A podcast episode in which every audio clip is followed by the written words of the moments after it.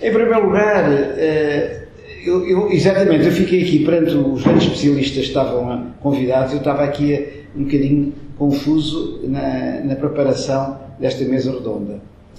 E espero, enfim, que não vá uh, desiludir. Em primeiro lugar, gostei muito da palavra futuro. O futuro está a ser muito utilizado hoje em dia. O futuro é mais presente do que o futuro hoje em dia. E, e, e uh, por acaso lembrei-me desta frase de Miguel Unamuno: somos mais pais do nosso futuro do que filhos do nosso passado. É uma frase que dava aqui para uma mesa redonda. Tem muito que diga. É, é muito é, difícil de perceber logo à primeira o que é que ele quer dizer com isso. Ora bem, para continuar, é aqui? Não? É. Ora bem, lembrei-me a seguir de um livro A História do Futuro, do Padre António Vieira, que é, não há dúvida, eh, esta ideia do futuro, que Aristóteles já tem muitas coisas sobre o tempo, o presente, o passado e o futuro. Santo Agostinho, pelo tempo, o céu, sei o que é o tempo, mas não me perguntem o que é. Enfim, e acabei no Padre António Vieira. E no Padre António Vieira, esta história do futuro, vale a pena ler, mas no entanto, não tem nada a ver com grandes assuntos são do nosso tema hoje. Mas uh, uh, fui buscar isto logo no princípio do primeiro capítulo. A ciência dos futuros, disse Platão, é a que distingue os deuses dos homens e daqui lhes veio, sem dúvida, aquele antiquíssimo apetite de serem como deuses. Ora, eu acho que isto é notável, porque eu acho que mantém-se. Porque há algo que a natureza humana tem, é que é muito comum desde há muitos séculos até agora. Tem muita coisa comum. E há dúvida que estas frases poderiam ser escritas por alguém de agora. É uma dúvida notável. E isto é, e vou indo aqui um bocadinho uh, nas minhas provocações, é isto que eu não sei bem se o mundo da máquina tem alguma coisa igual ao mundo dos homens, não é? Esta capacidade de serem os mesmos ao longo que os séculos passam e que as novidades aparecem. Eh, eu, por acaso, na sexta-feira eh, fiz uma conferência em Coimbra que, curiosamente e por acaso, o título era muito parecido e, e, o título era, para não me enganar, era As Novas Tecnologias e a Construção do Futuro. Eu fui buscar a palavra construção. Porque eu acho que neste momento há muita ideia de construir futuros. Não, não só queremos prever o futuro, mas queremos construir futuros. E mais, queremos eh, aproveitar-nos da construção dos futuros. E isso é, uma, é algo que me interessa muito. Ora bem, esta história dos futuros, agora passando para 1902, há um quadro de Albert Robida que dizia a saída da ópera no ano 2000. E porquê é que eu apresento muitas vezes nas minhas palestras e conferências esta, esta pintura? Que é para chamar a atenção que nem sempre aquilo que nós pensamos vai acontecer no futuro vai mesmo se realizar. Portanto, o futuro é também uma ilusão e uma imaginação, uma ilusão, por vezes positiva, que os psicólogos sociais identificam como ilusão positiva, que é para nos proteger. Bem, aqui vem que apesar do, do, vestuário ser da época, o que é que aqui este nosso pintor foi buscar? Maquinaria, como disse o Luís Pereira, maquinaria voadora. Já nessa altura se pensava que no futuro a maquinaria voadora é que seria o sinal do progresso. Passou 2000, nós não vimos bem esta maquinaria toda a saída aqui da ópera mesmo, aqui do outro lado da rua, não é? Aqui de São Carlos, não, não vimos que isto acontecesse, se bem que isto era Paris, e portanto Paris é diferente. Ora bem, em Coimbra eu tive a oportunidade de uh, fazer a introdução da conferência com este livro de Vitorino Mésio pouca gente conhece. E este livro, com o título Era do Átomo, Crise do Homem, foi publicado em 1976 e contém 23 crónicas que Vitorino Mésio deu na rádio sobre este tema. A física mais avançada à época e, a crise da humanidade, a crise do homem. Hoje tínhamos que escrever a crise da humanidade, mas na altura era a crise do homem com H grande e estávamos todos satisfeitos. E, portanto, nestas 23 crónicas Vitorino Mésio tem duas características extraordinárias. Primeiro, ele conhecia o que se passava na física da época, a física atómica, digamos, como ninguém. Ele, em cada, em cada, em cada uh, programa, ele citava os físicos e filósofos da ciência absolutamente da época, absolutamente dos mais avançados. E comentava, desde o Niels Bohr, o Einstein várias vezes, o, o, o Schrödinger, enfim, extraordinário. Eu não, eu não conhecia bem esta faceta do Vitorino Mésio.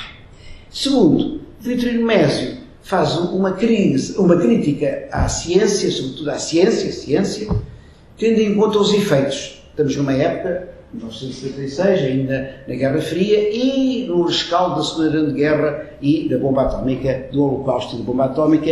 Isto impressionou muito o, o Vitorino Mésio. Mas não só. Por exemplo, Ernesto Sabatá, que é um físico, que desiste de ser físico, trabalhou com a Madame Curie, ser físico para ser escritor, foi escritor, viveu 100 anos, foi escritor.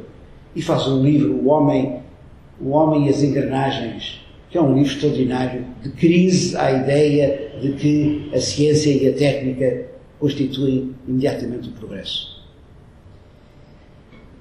E, portanto, eu. Uh, fiquei, na minha vida, tive duas vidas. Tive a vida da, da carreira de investigação, de docência e de projetista em engenharia, mas sempre, sempre tive outra vida paralela. Outra paralela. Tive sempre o estudo, um autodidata, um autodidata da filosofia, da sociologia, da psicologia, da literatura. Nunca fiz, nunca pensei que era só engenheiro. Mas isso, evidentemente, que eram duas, duas áreas ao longo da vida muito autónomas. Até que, quando tive a honra de ser, quando, quando estava a desfazer o gabinete, enfim, os meus colegas elegeram para professor emérito, eu mantive-me num gabinete mais pequenino, mas fiquei livre de poder ser as duas coisas, engenheiro e não engenheiro. E é isso que nos últimos 10 anos tem sido. Engenheiro e não engenheiro. Ora bem, portanto, agora aqui é que entra o problema do, da crise ecológica. É que há uma coisa que me fascina. Em primeiro lugar, vamos dizer o, o problema. Eu divido absolutamente a ciência do que é técnica e do que é tecnologia. E tecnologia é algo relativamente recente que não se confunde para mim com a técnica. Técnica é uma coisa complicada. Técnica é a utilização de artefactos, por exemplo, técnicos, saber utilizá-los, a técnica do pintor, a técnica do escritor, é saber fazer. A tecnologia é outra coisa completamente diferente. A tecnologia começa a ir buscar à ciência fundamento do conhecimento, depois tem a invenção, a inovação, o desenvolvimento, mas hoje está ligado à, à economia, à empresa. Não há tecnologia se não houver o mercado. Mesmo a inovação distingue-se da invenção pela aplicação no mercado. A invenção, uma invenção pode ser só uma, uma, um salto no conhecimento, mas a inovação já hoje exige que tenha a aceitação do mercado. E então, o que é que se passa? Passa-se falar desde o século XIV, XV, que as técnicas começaram a ser absolutamente uh, agressivas em relação ao que nós chamamos o ambiente. As plantações na América do Sul, em África e por aí fora. E eu, eh, nesse slide estão a ver este cone, que é a técnica mais o mercado, mais a economia. Muito juntas, muito juntas, muito casadinhas. Sempre, sempre, sempre, sempre, sempre. Eu conheço a vida dos engenheiros e dos cientistas de aplicação em, vários países, nos projetos de investigação. Eu sei como eles pensam, eu sei como eles trabalhavam. Cumprir um, um, um projeto de investigação, cumprir o contrato, cumprir, ir à frente, fazer mais um artigo, mais uma equação, mais um resultado. Era, é isto a vida. Sempre a andar, a andar. Bem, o resultado disso É que de repente agora dizemos, bem, mas agora uma crise do planeta. Agora temos uma adolescente a fazer manifestações. Tudo numa crise extraordinária, o mundo vai acabar. Bem, e o problema é que isto, para mim, para mim, é um grande problema para a tecnologia e para a engenharia. Entro no meu instituto. Departamento de Mecânica. Não, mas eles andaram a desenvolver automóveis, automóveis, automóveis. Departamento de Química. Ah, mas eles andaram a desenvolver o que deu a poluição. Engenharia Naval. Ah, mas eles andaram a fazer navios que parece poluem mais que os automóveis todos da cidade. Engenharia Aeronáutica. Ah, mas eles estão a fazer aviões que poluem nem, nem, a, a, nem a Greta consegue andar de avião. Entro no meu departamento. Mas nós andamos a utilizar betão durante anos e betão é uma coisa terrível. Polui. Entro no outro gabinete, departamento, que agora é do meu departamento, Minas. Petróleo. Andaram a viver do petróleo da geologia. A fazer contratos fabulosos de petróleo com o Brasil. Petróleo, petróleo. Eu entro e digo, mas o que é que se passa? O que é que os meus colegas estão a sentir? Isto é uma quebra extraordinária. Doutoraram-se, foram a congressos, ganharam prémios, ganharam muito dinheiro alguns. E agora? Espantosamente, um colega meu ganhou muito dinheiro e foi uma pessoa muito importante dos petróleos no mundo e em Portugal. Até faz artigos sobre a transição energética e critica não, não sermos mais radicais na transição energética. Ele que até há um ano atrás era uma das pessoas mais poderosas dentro da indústria do petróleo em Portugal. De repente, não é. Esta descontinuidade é uma descontinuidade brutal na história que vai ser da história da engenharia. Uma coisa extraordinária. Eu sinto isso. Bem, e portanto, o que é que se passa? Em 1956 começa a inteligência artificial. O Luís Pereira dirá ou não, mas enfim, digamos, já não é de agora. E é um cone que está a abrir, um cone está a abrir outra vez. E nós estamos todos entretidos com o cone da crise ecológica. Estamos todos.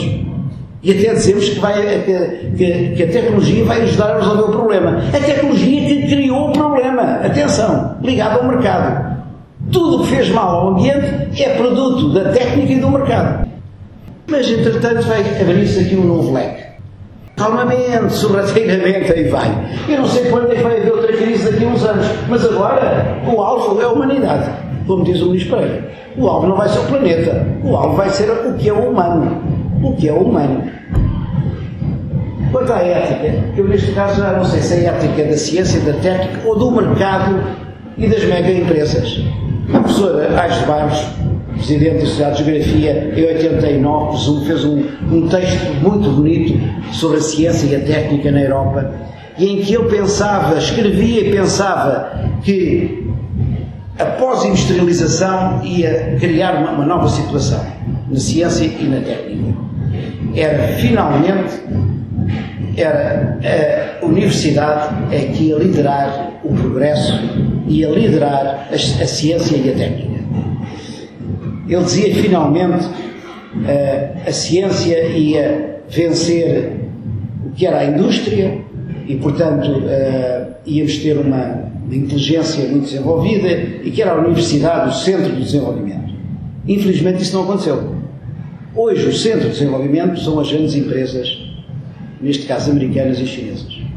Não, é, não são as universidades. As universidades fornecem, formam as pessoas que vão para essas empresas. E essas empresas têm muito mais poder do que as universidades. Hoje não é a universidade que está a liderar os processos, mas são as grandes empresas que em França gostam de chamar GAFA ou GAFA mais uma, coisa assim. É isto que me tem preocupado nos últimos 10 anos. É, é esta ideia de que, como diz o ministro Pereira, que não se discute, que eu chamo colocar os problemas na face oculta da Lua, são problemas que não se discutem. Eu também aqui vou citar um livrinho que está à venda nas livrarias em Portugal. É um livro pequenino, é de um senhor, Byung-Chul Han. Nasceu na Coreia do Sul, naturalizou-se alemão, Uh, fez o curso de Filosofia, uh, de Engenharia e depois o doutoramento em Filosofia na Alemanha, em Heidegger, e tem uma coleção de livros já traduzidos em português que vale a pena ler sobre a problemática das novas tecnologias. Este, chamado No Enxame, é dedicado ao digital. Eu tirei esta, esta, esta frasinha. Hoje encontramos livros das máquinas da era industrial que nos escravizavam e exploravam, mas os aparelhos digitais trazem com eles nova escravatura. Exploram-nos em termos mais eficazes, porque, dada a sua mobilidade, transformam qualquer lugar num posto de trabalho e fazem de todo o tempo um tempo de trabalho. Ou seja, eu sou do tempo em quando entrei para o meu primeiro aliás, o meu primeiro emprego foi na Junta de Energia Nuclear, algo parecido com o Vitorino Messi, mas depois fui para a Engenharia de Recursos Hídricos e Hidráulica. Havia uh, os, os, as datilógrafas, uma sala enorme, uma sala de desenhadores, uma sala enorme. E os engenheiros produziam coisas e depois toda aquela nossa a equipa fazia os textos, fazia os sites. Veio o computador e pensava-se, bem, mas com estes computadores agora podemos ir mais cedo para casa. Muito mais cedo. Tá, os, os, os, as datilógrafos é que foram embora. Os desenhadores é que foram embora. E os engenheiros passaram a fazer os textozinhos, passaram a fazer os desenhozinhos, passaram a sair de lá da empresa à noite, com o patrão a dizer temos que acabar porque temos que ir E, e os smartphones prometem mais liberdade e exercem sobre nós uma coação fatal. Eu fico logo irritado quando durante a noite o meu smartphone toca e muitas vezes é a autoridade tributária a dizer qualquer coisa que eu tenho que pagar nesse mês, não é? Digital. Este anúncio é do princípio dos anos 70, 1970 mais ou menos, da IBM. E a IBM fazia anúncios do seu, do seu computador que depois estava no Laboratório Nacional de Engenharia Civil, onde eu uh, fiz a minha tese de doutoramento, e é curioso como é que já nessa altura a IBM fazia o anúncio do computador. É que o computador ia substituir 150 engenheiros. Portanto, esta ideia de que a máquina tem uma utilidade que é substituir pessoas, eu nessa altura não tinha reparado nisto. O entusiasmo era tão grande, era, era o fascínio por fazer coisas extraordinárias com o computador. Mas nunca pensei que ao lado de mim estava um anúncio a dizer que o computador era para substituir 150, ou era equivalente a 150 engenheiros. Portanto, o digital tem muito se diga. Eu digo que o digital é talvez o mais importante com a biologia. O digital é o mais importante uh, na mudança da sociedade. Está em curso. Está em curso. Eh, esta ideia de nós, em vez, em vez de termos nomes, temos códigos numéricos, em qualquer dia ninguém pergunta o nosso nome. Quando se telefona já para um assunto, perguntam qual é o número de contribuinte, ou qual é o número, código não sei de quê. Já não é um nome, o nome não interessa quase para nada. Isso é retirar a identidade, significa deixarmos de ser verdadeiramente pessoas. Isso é uma coisa Falou, falou, aqui uh, o, o Ministro Pereira da, do, do, estudo da McKinsey e Company. Este é, um, é o resultado de síntese da quebra de empregos em Portugal até 2030, em que são, média, 26% do número de trabalhadores que se vai embora. Reparem só, produção fabril, 37% que se vai embora. Eh, por aí fora, comércio, 28%, média, 26%, 26% da força de trabalho este ano, o ano passado, isto foi feito, este ano foi apresentado este ano, em 10 anos. Isto é uma pancada de todo tamanho. É claro que depois o estudo dá que o mesmo número, que é 1 milhão, 1,1 milhões de postos de trabalho que são anulados, diz que cria exatamente o mesmo número. Mas não se sabe bem que empregos. Porque aqueles que vão ser substituídos sabemos bem identificá-los. Os outros são uns que andam a passear. Uns que andam. E isso é preocupante. Eu acho que isso é preocupante. Porque o trabalho, o emprego, o trabalho é uma coisa, o emprego é outra. E não é só uma questão das pessoas estarem cansadas de trabalhar. Não acabar com o trabalho é uma pancada na psicologia, na maneira de ser das pessoas. O trabalho não é só trabalhar, não é só ganhar um rendimento. É ser pessoa também perante os outros, é uma socialização importantíssima. Mesmo estar em casa sozinho a trabalhar é já um problema muito grande. Porque o estar junto com os outros a trabalhar cria vida às pessoas. anima as pessoas. As pessoas têm relações, aprendem a ter relações desde a escola, na, na aula, na, nas turmas. Isso é algo muito preocupante. E depois também é verdade que a gente pode dizer, bem, então, depois eles trabalham tanto os robôs, é uma maravilha, estamos a descansar. E estamos a descansar, o problema de estar a descansar é como é que compramos depois as coisas, não é? Porque é, o problema, e então vem aquele rendimento que se propõe dar um rendimento universal a todos igual, ou mais ou menos igual, sem as pessoas fazerem qualquer coisa. Que é também uma outra questão. Bem, agora, mesmo para o fim, é evidente que a, a, o Jonás, o Jonás, princípio da responsabilidade, foi uma pessoa que, enfim, fez uma alteração às éticas todas que existiam, e não entro aí, a professora que é, que é professora de ética, mas num dos quatro modos do, do imperativo do Jonás, no primeiro, ele diz isto: Hás de modo que os efeitos da tua ação sejam compatíveis com a permanência de uma vida autenticamente humana sobre a Terra. E a minha pergunta é: o que é uma vida autenticamente humana? Esse é que é o desafio. O que é uma vida autenticamente humana? Porque o transhumanismo e o pós-humanismo será uma vida autenticamente humana? Eh, já agora, o transhumanismo foi, foi criada a palavra por Julian Huxley, o irmão do Aldous Huxley. Foi o primeiro. A vida dos escravos na Grécia também era verdadeiramente humana? Era, era humana, era, eram humanos, eram humanos, eram humanos. O, o, o, a situação deles é que não era humana. A situação não era humana, mas eles eram humanos. Eles eram humanos. E, mas isso só a economia que pode dizer como é que se pode. Mas, quer dizer, este problema já vem. O Marx trabalhou, o, outros economistas trabalharam a antecipação de que as máquinas, a substituição de pessoas por máquinas. Mas eu aí, aí não, não vou entrar. Determinismo. Vou só, vou só, vou só acabar vinha um problema sobre o determinismo, que é um dos aspectos que os sociólogos, o determinismo científico, é um dos temas da sociologia muito grandes. Eu acho que uh, o que se passa, não há um determinismo, mas há a junção da tecnologia e do mercado influencia de tal maneira os cidadãos e a política que se cria aqui um novelo, não é um determinismo, é um novelo que é difícil de, de quebrar.